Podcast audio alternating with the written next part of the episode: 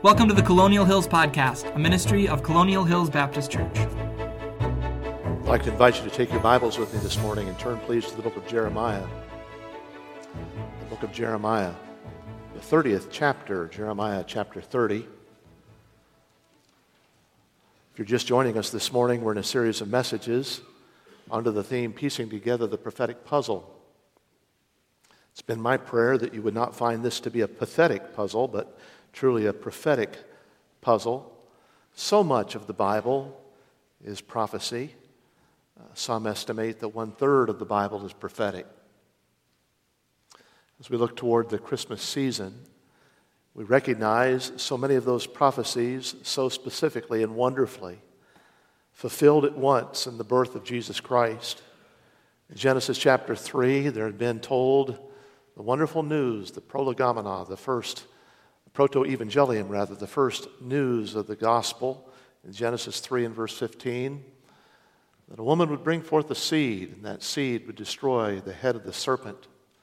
By the time we get to Genesis 49, we're told that that one of promise would come from the tribe of Judah.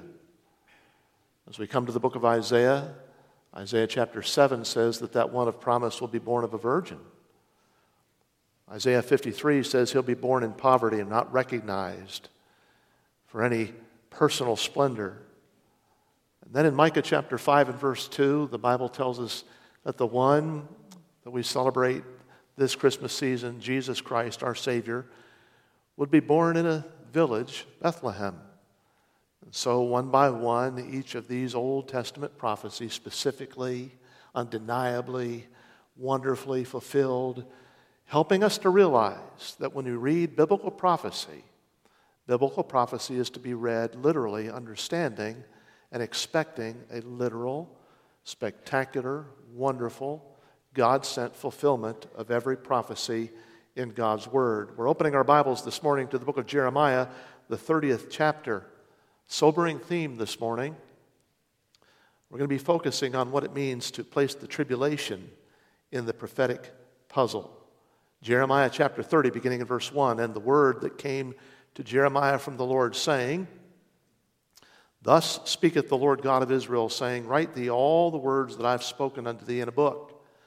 For lo, the days come, saith the Lord, that I will bring again the captivity of my people Israel and Judah, saith the Lord. I will cause them to return to the land that I gave to their fathers, and they shall possess it. And these are the words that the Lord spake concerning Israel and concerning Judah. For thus saith the Lord We have heard a voice of trembling, of fear, not of peace. Ask ye now and see whether a man doth travail with child. Wherefore do I see every man with his hands on his loins, as a woman in travail, and all their faces are turned into paleness? Alas, for that day is great, so that none is like it. It's even the time of Jacob's trouble, for he shall be saved out of it. It shall come to pass in that day, saith the Lord of hosts, that I will break his yoke from off thy neck, and will burst thy bonds, and strangers shall no more serve themselves on him. But they shall serve the Lord their God, and David their king, whom I will raise up unto them. Therefore fear thou not, O my servant Jacob, saith the Lord. Neither be dismayed, O Israel, for lo, I will save thee from afar, and thy seed from the land of their captivity. And Jacob shall return and shall be in rest and be quiet, and none shall make him afraid. For I am with thee, saith the Lord, to save thee. Though I make a full end of all nations, whether I have scattered thee, yet will I not make a full end of thee, but I will correct thee in measure, will not leave thee altogether unpunished. Placing the tribulation in the prophetic puzzle. How many of you have read one or more of the books in the Left Behind series. Let's see your hands. Many people. There are 16 books in the Left Behind series. They have sold some 80 million copies. Perhaps you haven't read one of the books, but perhaps you've seen one of the five movies that have been spawned out of those books and their publication.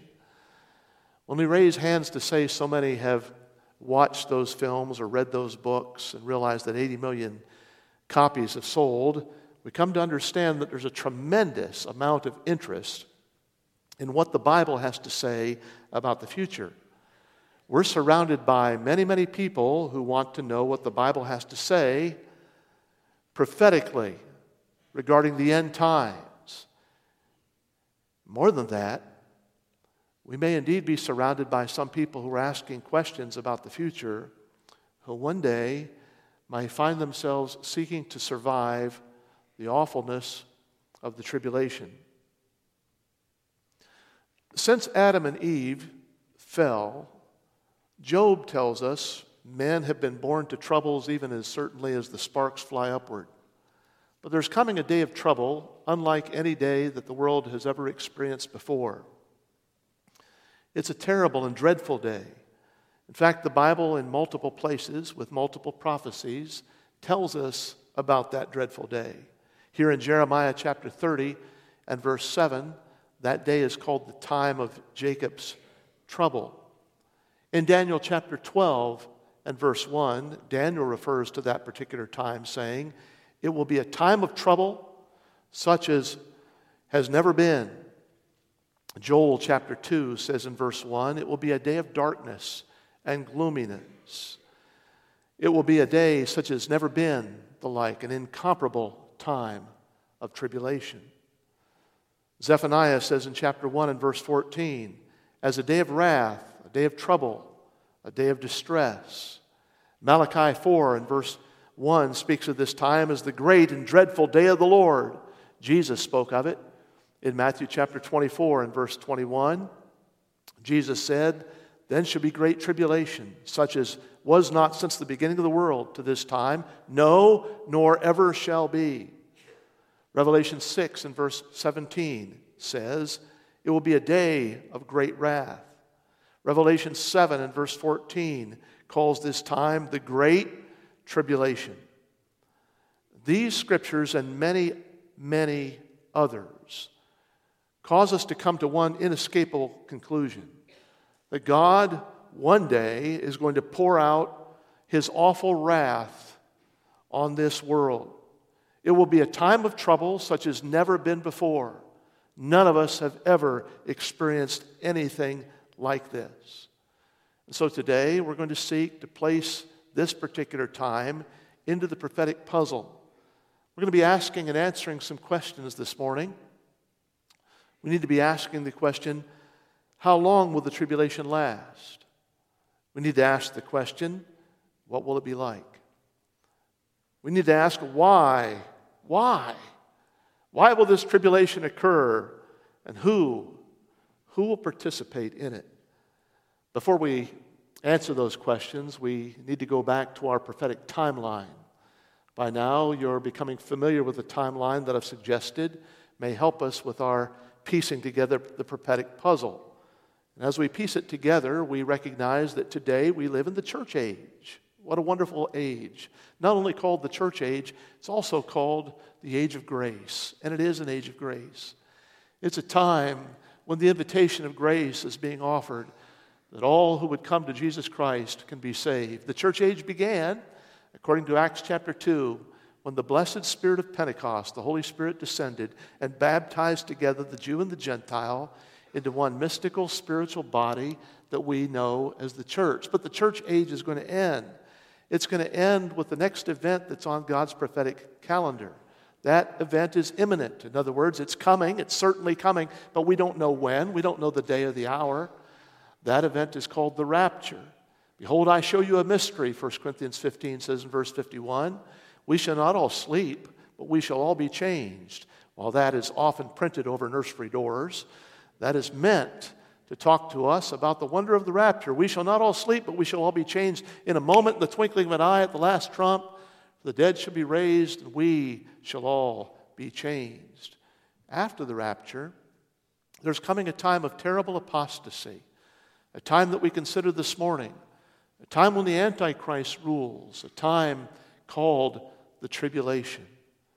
I believe the rapture is before the tribulation, that the church will be gone.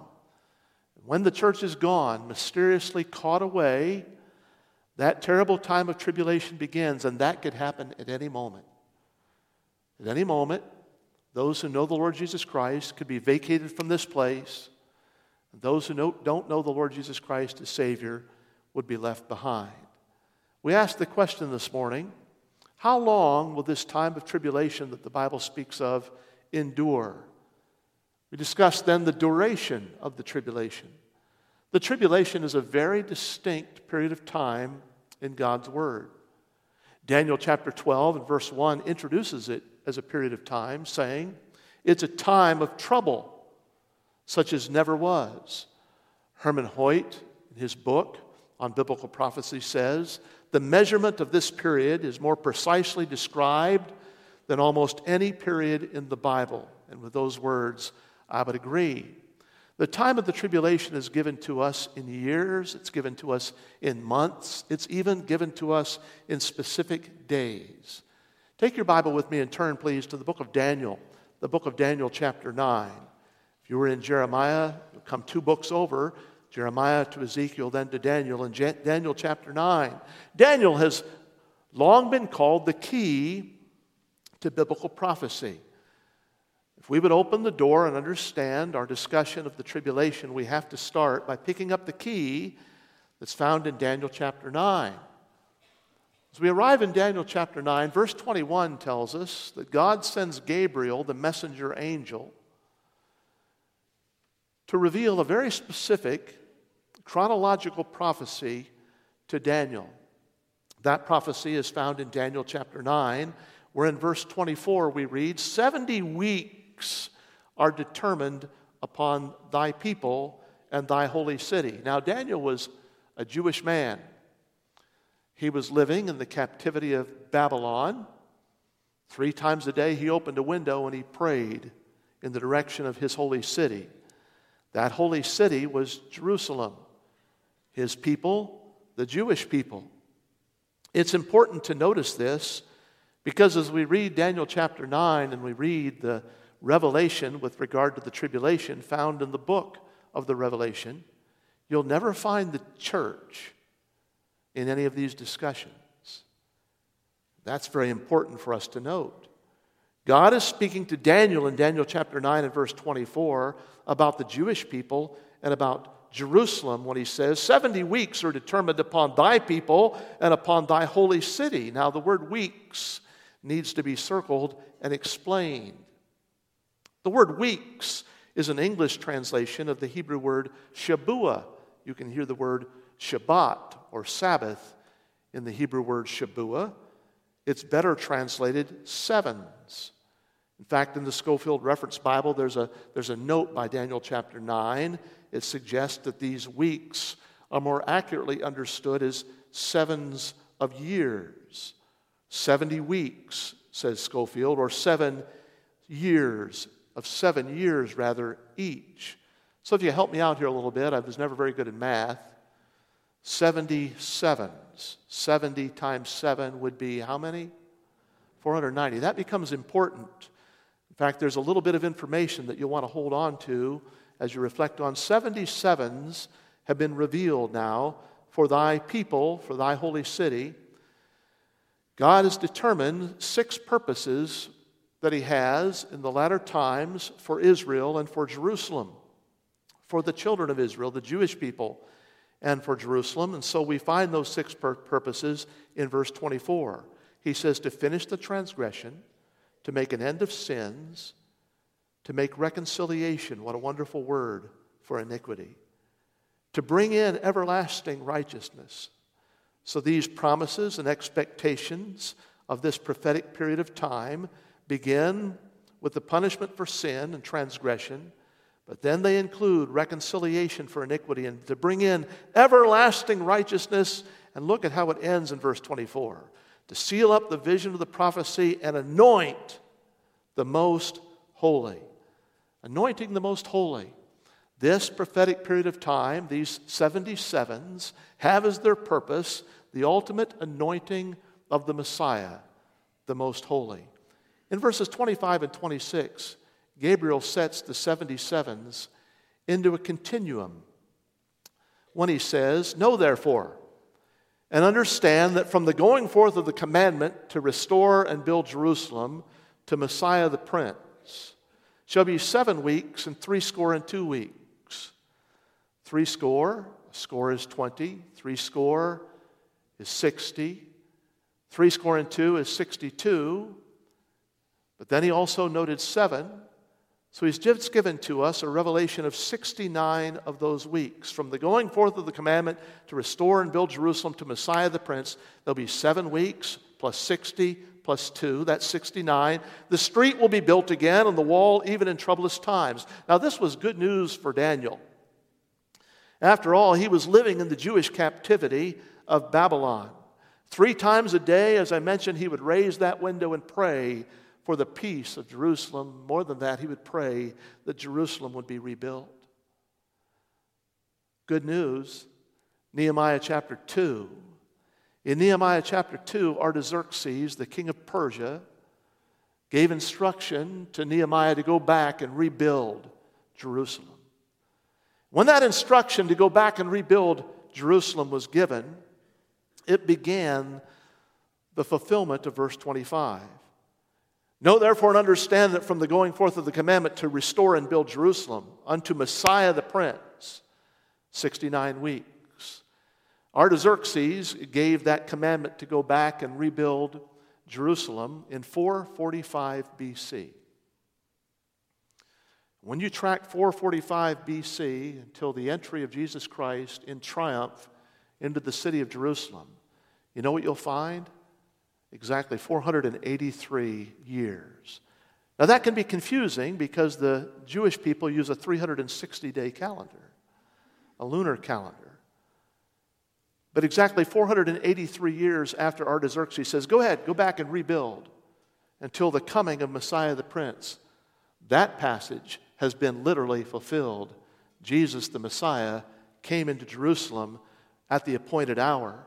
In fact, he announced at that hour when people were saying, Why don't you silence your disciples?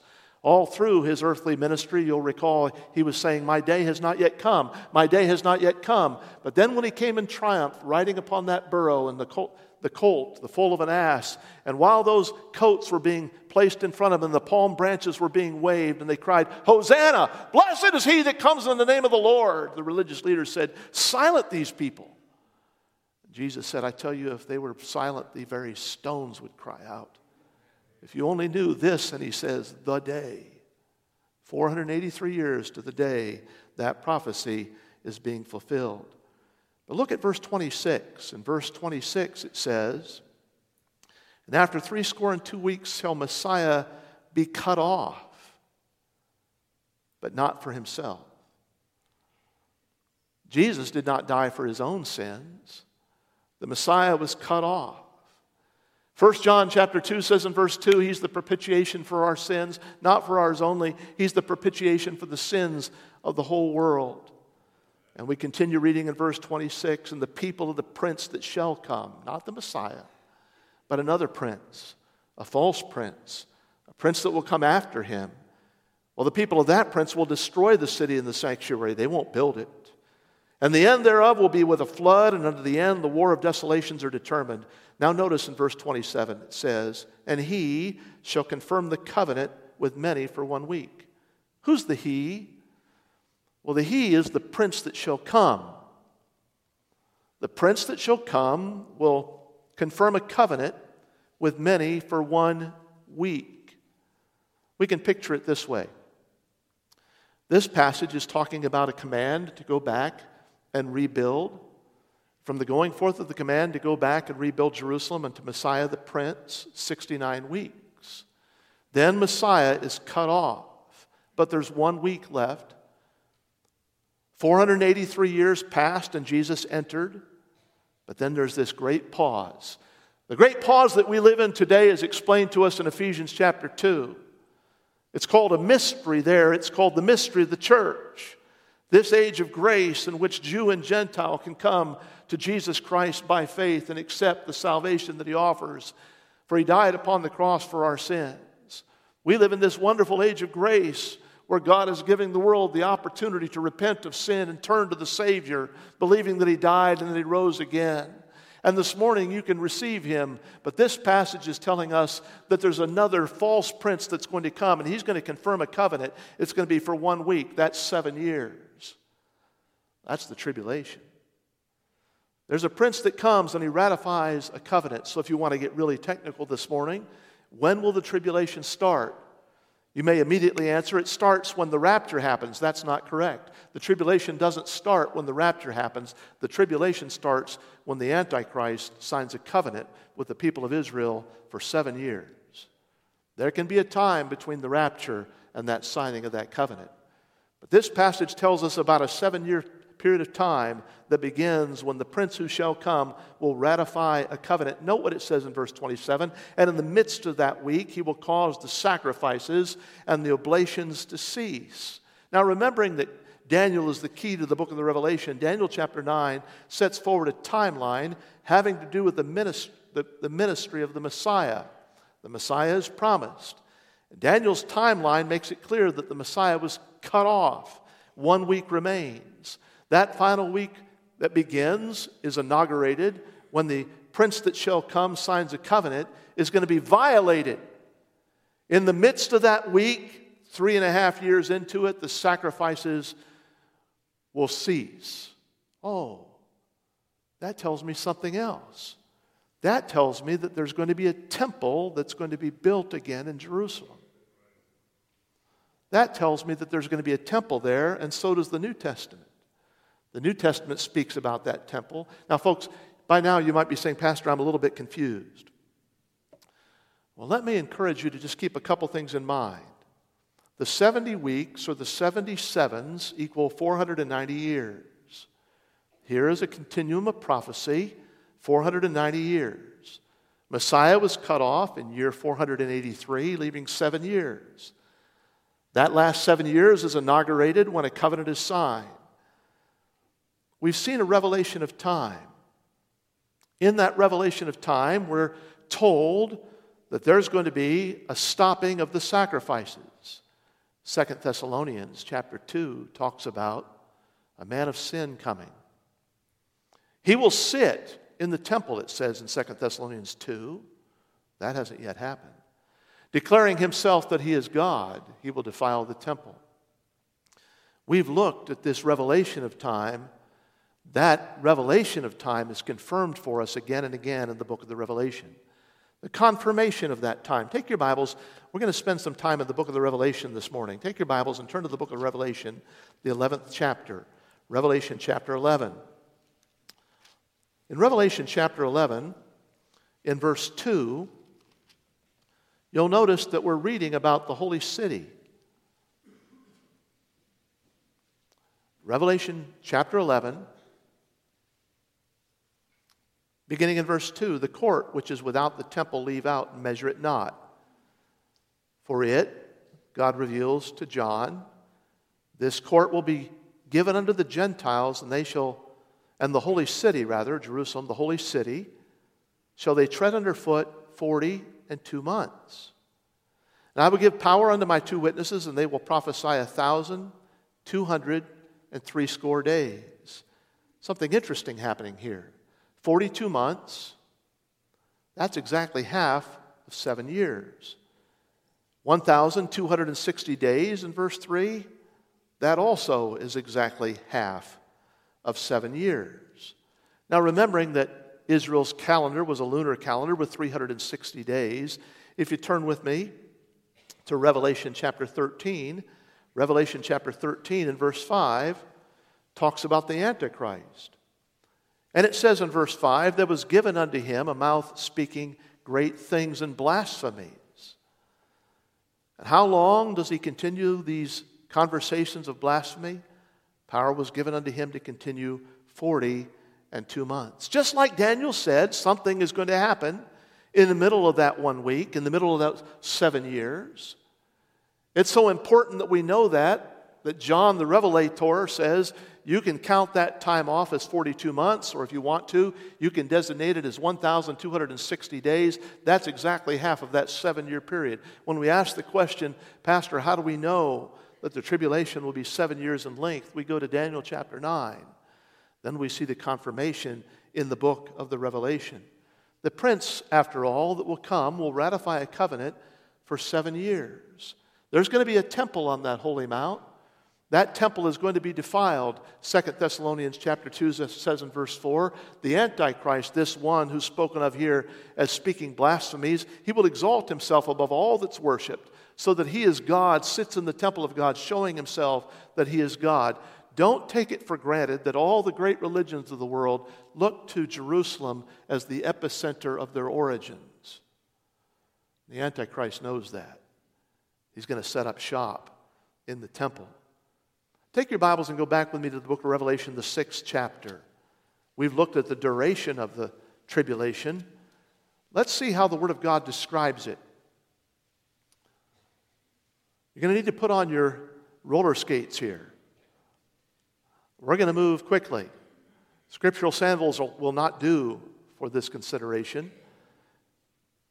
Revelation chapter 6 through 19 provides a detailed description of the seven year tribulation.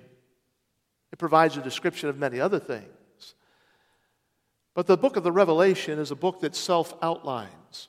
In Revelation chapter 1 and verse 19, John speaks to the Savior, the resurrected Savior, and Jesus says to John, Write. Write the things that are. That's Revelation chapter 1. Write the things he says, I'm sorry, the things that you have seen, Revelation chapter 1, that's the past. Write the things that are, that's chapter 2 and 3, the seven churches of the book of the Revelation, the things that are present. Then he says, and write those things which shall be. Beginning in chapter 4 and 5, you have two chapters that provide a prelude. And then beginning in chapter 6, as the future is unraveled before us in the book of the Revelation, that future includes a great many details with regard to the tribulation period. And those details are separated into three types of judgments there are the seal judgments, then there are the trumpet judgments, then there are the bowl or the vial judgments. That's the outline of the book of the Revelation. We're going to highlight just very quickly this morning those various judgments that tell us what it will be like to endure the tribulation. If you're ready, you have your Bible open to Revelation chapter 6. We begin in verse 1. The Bible says, And I saw when the Lamb, that's Jesus, who's the only one worthy to open the seals, according to chapter 4 and 5. When the Lamb opened one of the seals, and I heard, as it were, the noise of thunder, one of the four beasts saying, Come and see. And I saw, and behold, a white horse, and he that sat on him had a bow, and a crown was given unto him, and he went forth conquering and to conquer. Notice that the one riding the white horse, white horse is always a symbol of victory. The white horse is being ridden by one who has a bow, but he has no arrows. Why? Because his victory is a symbolic victory. It symbolizes a political victory. There's no military conquering going on in verse 1, which reminds us how did the tribulation open? There was a covenant, a peace treaty that the Antichrist wrote.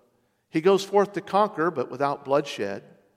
And so we have opened the first seal, or the Spirit of God has for us in Revelation 6 1 and 2, and a white horse is riding with a bow, but no arrows.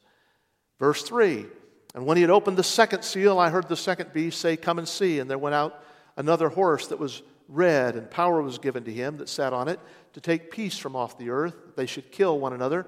There was given unto him a great sword. Red horse symbolizes warfare. And of course, peace is now taken away. Verse 5, the third seal is opened. When he opened the third seal, I heard a third beast say, Come and see. And I beheld, lo, a black horse. He that sat on him had a pair of balances in his hand. And I heard a voice in the midst of the four beasts saying, A measure of wheat for a penny, and three measures of barley for a penny. And see that thou hurt not the oil and the wine. The black horse represents famine. A penny, that's a day's wages. You can work all day long in this dreadful time of famine for just enough meal to keep body and soul together. Now comes the fourth horse. Verse 6 And when he opened the fourth seal, I heard the voice of the fourth beast say, Come and see. And I looked, and behold, a pale horse. And his name that sat on him was Death. Hell followed him. Power was given unto them over a fourth part of the earth to kill with the sword and hunger and death. And with the beast of the earth, the pale horse represents death. And that death here comes by the sword or warfare, and that death comes by hunger or famine. And did you see the final reason for death in verse 8? I was long intrigued by that final reason, but I don't think I am anymore. It says, and by the beast of the earth. Most of us are not afraid of the beast of the earth. After all, we have armaments sufficient to wipe most of them out if they came to attack. But we are afraid of what other things the beast of the earth bring today. For we know from the green monkey in Africa came HIV, and we know that Ebola ties itself to bats. We know that there's something called bird flu and swine flu, and we know that the viruses that come from the beast bring to us great fear. By the time the fourth seal is opened, one fourth of the people on the planet have died. There are 8 billion people on the planet today. This passage tells us by the time the fourth seal is opened, 2 billion of them have died. The fifth seal, chapter 6 and verse 9, it reveals the tribulation martyrs who are crying out for vengeance to the Lord. And then we read of the sixth seal in chapter 6 and verse 12. And behold, when he had opened the sixth seal, lo, there was a great earthquake. The sun became black as sackcloth of hair, and the moon became as blood. The stars of the heaven fell upon the earth as fig trees when they cast their untimely figs, when she was shaken with a mighty wind, and the heavens departed as a scroll when it's rolled together, and every mountain and island was moved out of its place, and the kings of the earth, and the great men, and the rich men, and the chief captains, and the mighty men, and every bondman, and every free man hid themselves in the dens of the rocks and the mountains, saying to the mountains and rocks, Fall on us, and hide us from the face of him that sits on the throne, and from the wrath of the Lamb, for the great day of his wrath is come. Who will be able to stand? Hey, a quarter of the world's population already died. There was not this kind of emotional, visceral response. But when this particular seal is opened, there's a visceral response. When I read verses 12 to 17, I can't help think, but think of this earthquake, this earthquake of cosmic proportions that's shaking the very celestial beings. This earthquake sounds an awful lot like a nuclear holocaust. In fact, you can't help but see it when you see John describing it with the only words that he could use as a scroll in the air when it's rolling away. You can almost envision the mushroom cloud. And the well to do and the powerful and the well informed are hiding. Well, might they hide? They understand. These who have some background and some education, the well to do, are hiding in the rocks. They're hiding in the caves. They're crying out. Where would you go? if a nuclear bomb exploded. Did you know that today there are nine countries in the world that possess nuclear power? The US and Russia and China, UK, Pakistan, India, Israel, North Korea, and soon Iran. That will be number 10. It's not hard for us to envision these judgments. We move from the seals to the trumpet judgments when we come to chapter 8. In chapter 8 and verse 1, the seventh seal is opened it introduces the seven trumpet judgments. Chapter 8 and verse 7, when the first trumpet sounds, we read of hail and fire mingled with blood cast upon the earth. A third part of the trees are burnt up, and all the grass is burnt up. Chapter 8 and verse 8 tells about the second trumpet when it sounds. A great burning mountain is cast in the sea. A third part of the sea becomes blood, as blood. A third part of the creatures of the sea have no life, and a third part of the ships that are in the oceans are destroyed. Verse 10 a third trumpet sounds. There falls a great star from heaven, burning as it were a lamp. It falls upon the third part of the rivers and upon the fountains of waters, and many died. Verse 12 of chapter 8 the sounding of the third trumpet. The third trumpet sounds, and the sun and the moon are darkened. The third part of the day was dark. Chapter 9, as you move forward, tells of the horror of opening of the bottomless pit in the first 12 verses as that fourth trumpet is sound. And beasts, the Bible says, ascend out of that bottomless pit, and they torment those who don't have the mark of the Lamb, the mark of God, upon them. And the Bible says in verse 9 men seek death and find it not. They desire to die, they flee, and death flees from them.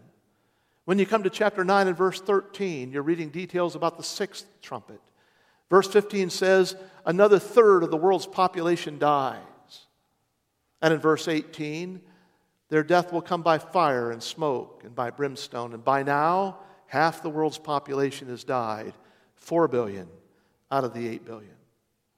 The seventh trumpet sounds in chapter 11 and verse 15. It announces that the end is near. For the kingdom of this world are become the kingdom of our Lord, and he shall reign forever and forever. Folks, we've looked at these judgments as the seals and the trumpets are sounding and are broken. There's another whole series of judgments. That series of judgments is found in Revelation chapter 16. They're called the bowl or the vial judgments. In Revelation 16, verses 1 and 2, the first bowl is poured out, and a terrible boil punishes those who have the mark of the beast. In verse 3, the second bowl pollutes everything in the, in the sea, and all the oceans are completely dead. The fourth verse of chapter 16, the third bowl pollutes all the rivers and all the fresh water. As you come to that fourth bowl in verse 8, the fourth bowl makes the sun scorch men with a great heat, and the scorched men continue to blaspheme God. In verse 10, the fifth bowl brings a global darkness. In verse 12, the sixth bowl dries up the Euphrates, and now everything is ready for the kings of the east to come to a great battlefield. And that great battlefield is called Armageddon. And the final bowl judgment is found in chapter 16, beginning in verse 17. And God begins to pelt the earth with great hailstones, 129 pounds each. And men continue to curse God. There are many dreadful details about the tribulation that we didn't cover this morning. But rapidly we walk through the judgments as they're opened and as they're revealed. We need to be asking a question this morning. So, what's God's purpose in all this? Why? Why these terrible years of tribulation upon the earth? Which brings us to note the design of the tribulation. God doesn't do anything without purpose.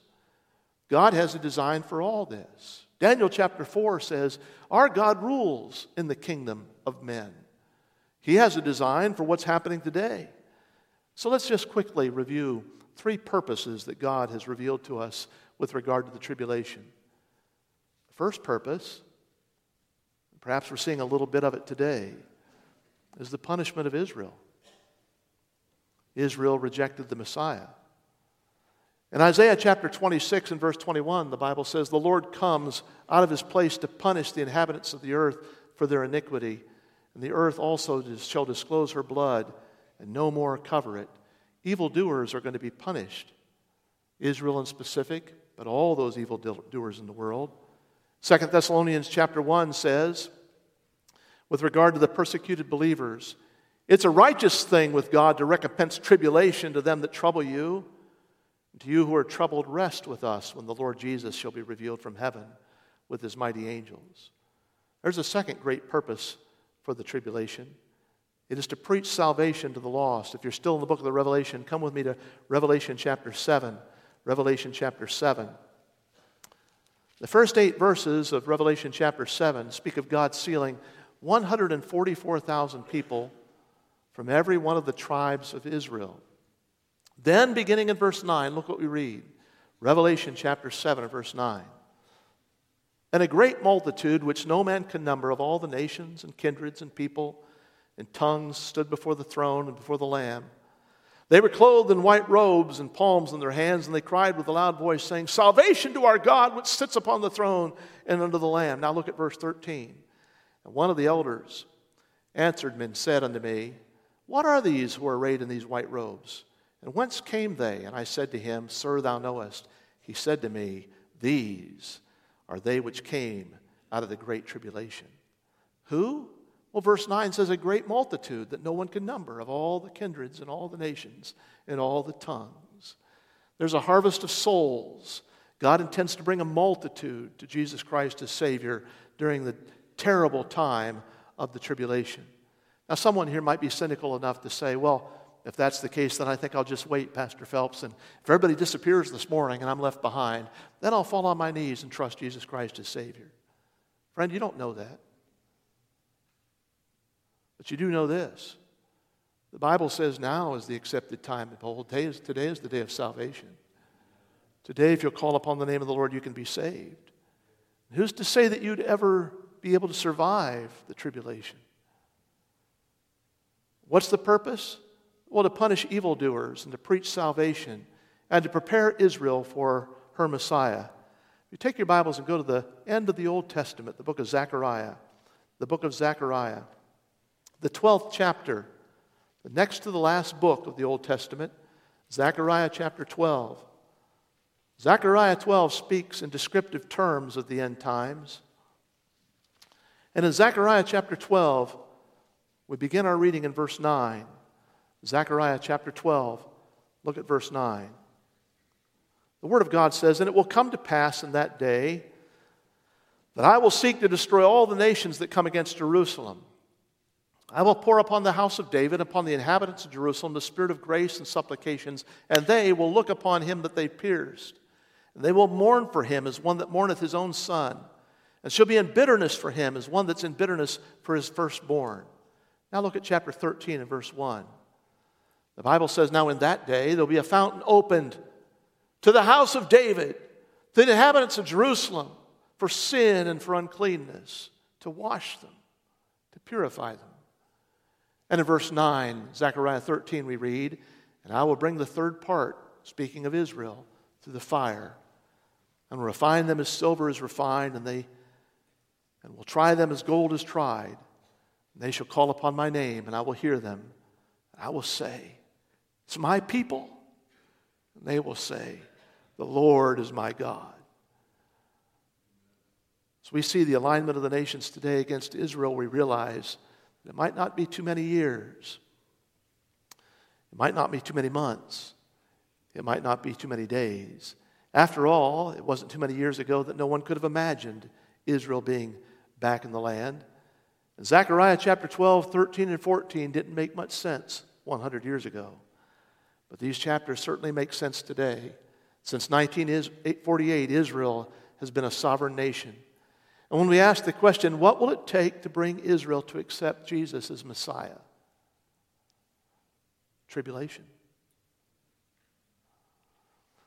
There may be those who are still asking, well, who will participate in this tribulation, Pastor Phelps? For that, we discuss just briefly the deliverance from the tribulation. Those who know Jesus Christ as Savior need not fear the things that we've considered this morning. How do you know? First, remember where we began this morning? What was the purpose of the tribulation? Those 490 years that were revealed in Daniel chapter 9 and verse 24 70 weeks are determined upon thy people and upon thy holy city. You're not going to find the church there. The purpose for the tribulation is to cleanse Israel from sin, and ultimately, Daniel 9 says, to anoint the Most High so that Messiah will be received. Remember God's promise. In tribulational terms, 1 Thessalonians chapter 5 says, There's coming a day which will fall upon them we need not write unto you, brethren, for that day shall not come upon you, but it comes upon them as upon a thief in the night. When they shall say, Peace and safety, then sudden destruction comes upon them. But chapter 5 and verse 9 gives the wonderful assurance that we're not reserved unto wrath, the Bible says. We're not appointed unto wrath, but to obtain salvation through our Lord and Savior Jesus Christ. In the midst of that awful temporal judgment that's described as the tribulation, there's this wonderful glowing promise. The church is not preserved, appointed to that wrath.